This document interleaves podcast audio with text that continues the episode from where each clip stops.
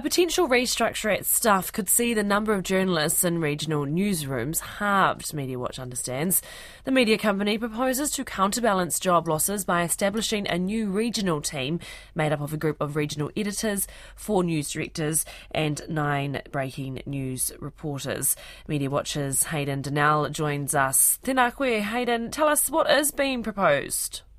Yeah, just that really. Stuff is proposing these changes that I think journalists would see as job losses. Stuff might sound more as a restructure or a reorganisation. So basically, if you're at the Manawatu Standard, the Nelson Mail, the Timaru Herald, you'll see your newsroom staff numbers cut from seven reporters to three. That's what I understand. The Taranaki Daily News, the Southland Times, they'll keep four reporters each. They, they at the moment they have these things called news directors, formerly known as chief reporters. Those roles are being cut. Now you're going to have one editor at each of the paper, uh, each of the papers still, but that editor will be expected to write news. And as you say, uh, to counterbalance all of these uh, job losses, they're establishing this new regional team. You have a regional group editor, four news directors in that team, and nine breaking news reporters. So, what's it going to really do to these regional newsrooms? Is it, is it going to help them cope? Yeah, there's, that, that would be Stuff's contention. So its document says, you know, our teams won't be distracted by administration, churning out press releases, print production demands.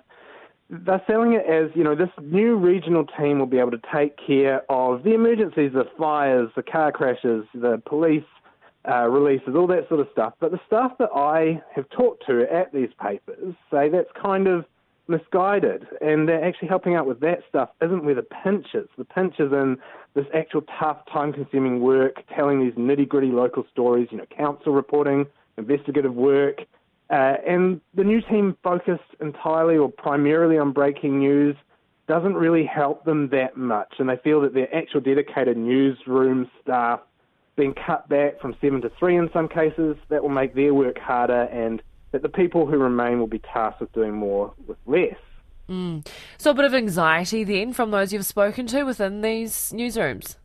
Yeah, I mean, yeah, some quotes. I mean, they say the pressure isn't breaking news.